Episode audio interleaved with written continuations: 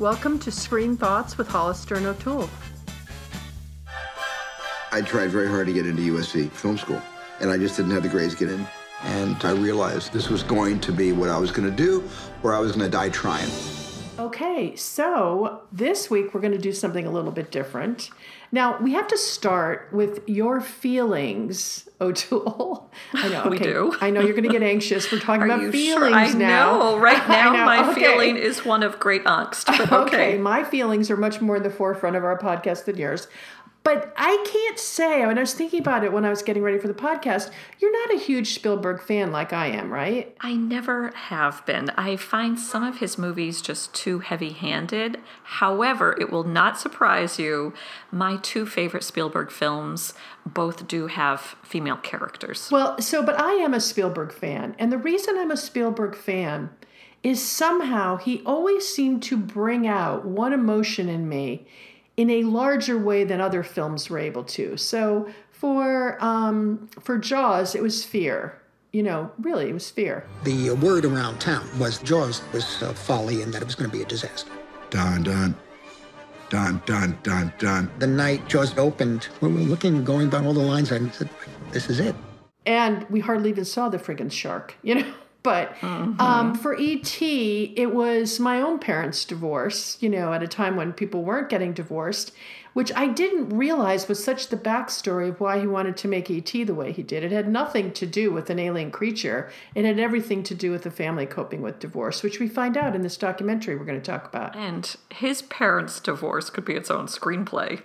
that she left him for the father's best friend, and then they ended up reuniting later in life. But more importantly, is that his father never told anybody why they split up. So Spielberg, all those years, blamed his dad when really it was his mother. It was a gentlemanly thing to do. Yeah. And his father turned 100 this year. His mother just passed away at the age of 97. So Yeah. theirs was a very long romance. Well, uh, lucky for us because it looks like they'll, you know, he has his long those longevity genes. But so Spielberg is a long documentary that was put out this year, and while it definitely, you know, talk about happy talk. It really does bring out the strength and the wonderfulness of the Spielberg work, and it doesn't really go into any of the, you know, scandals around the fact that he was still married when he fell in love with his present wife, or you know, it doesn't touch on any of that. But it does enlighten the viewer on what was also happening parallel to Spielberg's trajectory to success. When I got into the group of the movie brats, it was the first time I felt like an insider. This is Steve, and get the camera arranged. You know, in the 60s and 70s is really when the movie industry turned the power over to the director. Before that, it was the studio house that had all the power, and the director was a secondary player. And Spielberg and Scorsese, and what they called it, what, the Hollywood Brat Pack or something? Yep, with Barry Levinson and George Lucas. I mean, just Exactly. a lot of but them. they got to do their own thing. And I think the most important quote from Spielberg, you know, it's it's all in life is about freedom. And he says, "The success of Jaws changed my life." Spielberg says in this in the in the documentary, "It gave me the chance to pick and choose the movies I directed from then on. So Jaws was a free pass into my future." Now, that can't be denied that many of these movies might not have ever been made had Jaws, which grossed more than any other movie in the history of time when it came out, if Jaws hadn't been what it was, I'm not sure Spielberg would have been able to make the movies because he was always over budget. He took way longer than he was supposed to. I mean, there were issues with his filmmaking, no question about it. Along those lines, however, it's very interesting that all the other directors of that era, Scorsese and all the other ones who were interviewed, they really say that of all of them, Spielberg was the one who really spoke studio. He knew what would appeal to a studio executive. So he wasn't this auteur out making these very esoteric indie movies. Yeah, I he would, I went would, broad I would, from the yeah, get go. I would change that statement. I think what they were saying was more that he knew how to pitch the studios in a way that brought the film alive to them so they could see what it could become. So he was a great marketing guy of the film beforehand. Not that he just spoke their language, but rather that he could bring them into what the potential for a film was. But I think from the documentary, you really see that he was all about broad appeal, and it weighed on him when other people said he wasn't really an artist. He was a box office guy. And it's interesting how they track his evolution as a filmmaker as he views it himself. Yeah, I, and again, I would sort of rewrite in a different way what I heard versus what you just heard. I didn't think that he was after broad appeal. I think the stories that he happened to want to tell, which were helping him through the, the difficulties of his own life, happened to have broad appeal. So I don't think he set out to have broad appeal at all. I think he just wanted to tell the stories that that compelled him. And it just so happens that his feeling feelings were very much like everybody else's which is why they had such broad appeal. But i don't well, think that that was his goal. I don't think but it ever no was. just to clarify i think that's a good goal because what he did is he always managed to make his movies universal because he made them personal. But what's interesting is when people started saying, well, is he going to mature as a filmmaker in terms of the stories he told? And he said, you know, with the color purple, that was his challenge. He was trying to prove to himself and to the rest of the world that he could take on something that substantive. All my life I had to fight. I had to fight my daddy, I had to fight my uncles, I had to fight my brothers. Girl, child ain't safe in a family man's. But I never thought I had to fight in my own house. But I loved it when he said that with his storytelling, truth began to upstage fiction. And he started telling stories like Schindler's List and Saving Private Ryan. Right. But I don't, yeah, I think he was very clear that that was his goal was not that. It, it was to, uh, when, he, when he did The Color Purple, he wanted to show people that he wasn't a lightweight and that he could mm-hmm. do serious, serious work. But he also says in an interview that looking back, and I'm not sure it was actually in this documentary, but I heard it in another interview, that looking back, he would have shot it very differently. He wasn't open enough to do some of the sex scenes the way they should have been done. And he feels that uh, it was a great moment. He actually said, it was in an Oprah interview. She said, Well, so because she was obviously in the color purple. And she said, Well, would you shoot it differently? And he said, Actually, I wouldn't shoot it. I think it needs to go to be directed by a person of color who has the kind of DNA experience that I do not and would probably be able to bring it to life better. You know, I, I, I admire his point of view in so many ways so often really really strong. I do applaud him that he said you know i want to show i wasn't an unabashedly commercial director. He also points out in this documentary that since he's made the color purple times have changed you know and people might be more receptive to certain things on the big screen yeah but he he, he said then. that's not why he didn't put it on the screen. He didn't put it on the screen because he he could not he didn't know how to shoot it he, he was too uptight to be able to present some of the content. Uh, he just wasn't comfortable bringing it to the screen. So, and I, I think there's a big differential there. But it also goes back to my initial point that his films that resonate the most with me have female protagonists. So, is Color Purple? Well, we're going to talk about that later. So, but here's the thing about this documentary, and I guess we have to go back to the meaning of the word documentary, which is supposed to document something, but it's also supposed to show both sides of you know documentation so they have a lot of people talking and and and propelling spielberg's work uh, toward greatness I felt like you know a paper boy for the Daily Planet, and he was Clark Kent, and we, everybody knew he was Superman at the same time. So I was, hey, hi. I think they should have had more critics on who took some of it apart. If they really wanted to put together a piece of work that 50 years from now could walk the public through uh, Steven Spielberg's life and film, you'd have to show some of the criticism of his work. And I, I think it was missing. And I also don't think it would have lessened the strength of him at all because I happen to sit on the side of his greatness, but there are others, you know, who are not wowed by his work.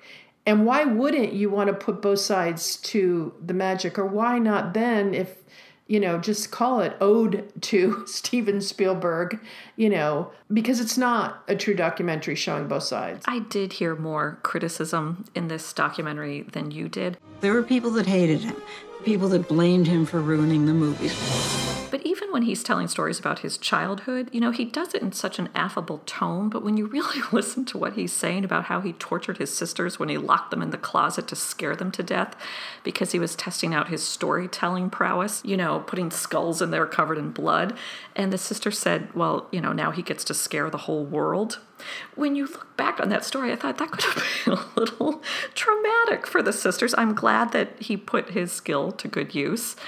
But, you know, even when he said that most of his demons from childhood were self inflicted, I thought, well, that's interesting. I wouldn't have minded hearing more about that. Well, he, for example, his embarrassment about being Jewish, not because he had anything against the Jewish faith, but because he was the only Jew in town and he didn't like to stand out in that way and be made fun of.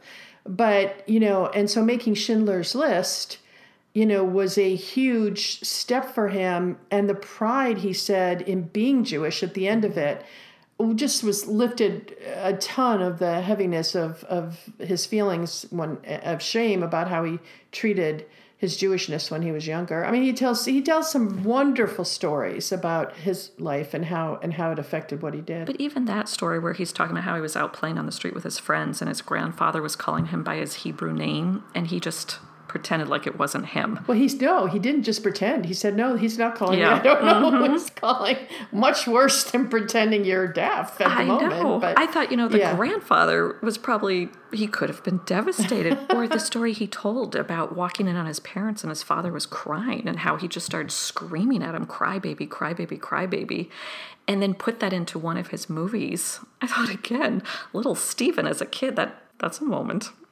I'm not sure one I well, would I want to I, immortalize. I, I, don't know any anybody who doesn't look back on their childhood and regret some of the things they said in anger to their parents. He, he was a terrified child at that moment in time. He was he was trying to take take away the fear. I mean, I don't think he could be held accountable when when you're eight years old and you yell at your well, dad for something like that. I thought it was very interesting though because he said that all of his movies, especially in the beginning, were all about the underdog and giving the underdog power because he was so bullied as a kid. And yet, at that same moment, he said he was so ashamed of his father for crying. And I thought, okay, wow, that's interesting. When the tables were turned, he just started screaming at his dad. Well, I, I think kids behave that way. I think that's actually a pretty normal reaction for someone in that particular situation where your parent is terrifying you because you've never seen it. You just want to make it stop and so you you know he reverted to i mean i, I don't think that's don't abnormal at all i yeah. think he was bullying his dad well i think an eight year old kid who's in that position, you know, I, I, wouldn't call it bullying at all. And I'm glad they've had rapprochement, but I mean, he just, his, the sisters say that, you know, he didn't talk to his father for years. Uh, yeah, well, his father lied about why they were splitting up, you know, so. Well, he said he protected the mother because he knew she was yeah. more vulnerable. Right. Uh, you know, look, he's clearly a complex guy mm-hmm. that's filled with a lot of angst and he makes movies to get rid of them. All my films come from the part of myself that I really can't articulate. And one of the things he says is even as a young child, when he was making a movie, it was the only time he could control what was happening. And so you can't, when you're being bullied, you can't control that. You know, it's out of your control. When your parents are a little bit Looney Tune and your mother is, you know, crazy, you know, you can't control that. So this was his moment when he could be in charge and that was one of the things that he loved about it and he still does. So i think we can see where it all comes from and i think i mean i think there's genius underneath that in that he could translate that angst into stories that so resonate with so many people. Well see isn't this interesting hollister? You wanted the documentary to be more critical and yet where i see criticism you defend them. i, I don't see criticism around a kid sharing that you know, that he started yelling at his father, you know, I mean, in a terrified moment. I, I don't think, I, I, I don't see that as criticism. Maybe you do, but I don't. And, you know, terror does funny things to people. As Steven Spielberg himself says, movies are his therapy. Every time I start a new scene, I'm nervous. And when that verges on panic, I, I get great ideas. You know, fear is a great motivator. It's like cocaine, it heightens awareness of everything. So, when you're afraid actions can be extreme. You know you can lift a you can lift a car off a body when you're terrified. You know there are things you can do when you're terrified. And he clearly had a lot of fear as a child no question. And not that they brought this up in the documentary but i'm very glad his father gave him his first camera because when he said that the camera was his pen and that's how he told stories you know, everyone in the documentary agreed that he was a master of moving the camera, where that is pretty seamless when you look at his movies. It's definitely his language that he speaks. It's a visual one. If you love film, the movie is a good movie to see, just to see how films break down sometimes. You know, endings that the studio asked him to change that he refused and why he refused. It's sort of like, oh, you know, I never knew that was what that ending was really about. You know, there's some great moments about film, not just about Spielberg. So I think mm-hmm. it's worth seeing for that alone. Or even when you hear Spielberg say that the first SAG card carrying member he ever directed was Joan Crawford. Mean, that's a pretty auspicious start. Oh, I know. Can you imagine? She recognized his prowess very early on, where she pointed him out across a room and told a reporter to go interview that kid. He's going to be somebody. and he is somebody um, as we as are we all right i highly recommend this documentary for anybody who cares about film whether you like spielberg's work or not you're going to learn a lot and maybe you'll soften toward him a little bit i certainly um, was already soft toward him but i learned a lot that explained why i like him in a way that was revealing for me in terms of how i feel about film mm-hmm. You learn a lot because he has been at it for so long. So, for example, when they talk about Jurassic Park, you realize it was the advent of CGI, which we just so take for granted today. When they talk about Jaws and what a huge success that was, that's credited with starting the tradition of the summer blockbuster. E.T., you can talk about product placement. It's really the history of Steven Spielberg is a history of, you know, Hollywood over the last 50 years. absolutely But I definitely want to give a shout out to HBO and to Susan Lacy, who made the documentary. She has won 14 Emmys for her documentary work. HBO really knows how to do documentaries. So this one's two and a half hours long. it's a long one yeah but I think it's packed with, as you said, the love of the movies. He has a dynamic sense of real filmmaking. You think of that young kid one day sneaking his way into a studio and manifesting his own destiny. It's a pretty fantastic Hollywood story.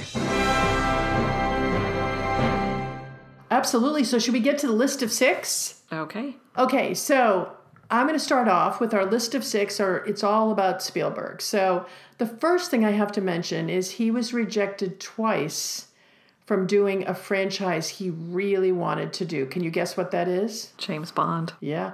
He wanted to do the Bond franchise and they rejected him. Now, I think James Bond by Spielberg could be really interesting indeed. I read a really funny quote about that. The producer of the James Bond franchise, when he first heard that the young Steven Spielberg wanted to direct one of the movies, he said, quote, kid, you got to get some more films under your belt. And then Spielberg approached him again after he did Schindler's List. And then he was told by the same producer, now I can't afford you. Well, he did Schindler's List for free, so I'm not sure, you know? Okay, what do you got? What's what's on yours? I didn't realize that he almost directed the movie Big, starring Tom Hanks. Oh, I didn't know that. Big. I turned into a grown-up, Mom. I made this wish on a machine, and it turned me into a grown-up. And do you know why he didn't? No, why? It was written by his sister, Anne Spielberg, and he didn't want to steal her thunder. Interesting. Okay, Schindler's List was the most expensive black and white film ever made. Wow, I know, right? that's huge. Yeah, it is huge. Schindler changed my entire approach to cinema. He was like someone whose skin had been torn off. I think it was also it was it was made on location. He insisted on doing it where things actually happened and and there were so many extras in this. So, yeah, most expensive black and white film ever made. I didn't realize when he made Schindler's List, he did much of the camera work himself because he wanted handheld camera work. And it was also they had so many extras and there were so many people running around that he you couldn't stop the flow. So, he kept seeing things he wanted, so he just took a camera. But okay, what do you have? I'm going to go with E.T. I want to give it a special shout out because this is a movie where I thought, okay, seriously, this movie cannot be as emotional as everyone says it is. And it did make me cry. Yeah. Well, I didn't realize he's Drew Barrymore's godfather. He's also the godfather of another famous actress. Do you know who it is? Let me think about it. Hmm. Godfather, Drew Barrymore, and I know the answer to this question. Hmm. Do do do do do do do do do do do. I don't know. Gwyneth Paltrow. Ah. In this documentary, Drew Barrymore said something that I thought was so true about E.T. She said it was probably so successful because it was so relatable because Spielberg managed to set an intergalactic story in suburbia. Right, and the skyrocketing of divorce. right, and the loneliness of a kid, which Spielberg Yeah, said he was exactly. feeling. hmm Okay, so I'm going to go with Spielberg was the first person to suggest introduce the PG-13 rating, which indicates that only individuals who are 13 years or above can be granted the right to watch a film. And he this happened because he there were complaints made by parents over the PG ratings of movies like Poltergeist, Indiana Jones, and the Temple of Doom, etc. So I, I thought that was pretty cool. He really does care about film and who views it, and it's so it basically meant even if your parents said you could go, you couldn't. Okay, I think I'm going to go back to ET for my third one. I Okay. didn't realize until I went to the Galapagos Islands that he based ET on the Galapagos tortoise. Hollister, that was a very disorienting moment where I turned the corner and saw 30 ETs looking back at me. I just assumed that he had just created that out of whole cloth. Oh. E.T. phone home? E.T. phone home. You can totally see it. It's definitely a turtle. E.T. phone home. And I remember when I left, I thought, if I don't get this part, I've spent half a day with one of the great cinema storytellers of all time. It was like a master class. And he was just an ordinary guy with a baseball cap. I think he was chewing gum. And I said, I'm in. Whatever you want to do, I don't care. I'll sweep the floor if you want. Thank you, Steven Spielberg, for so many years of screen entertainment that I don't think anybody else could have done quite so well. Really grateful. And I'm sure he's got many, many, many years to go. Yes, let's hope so.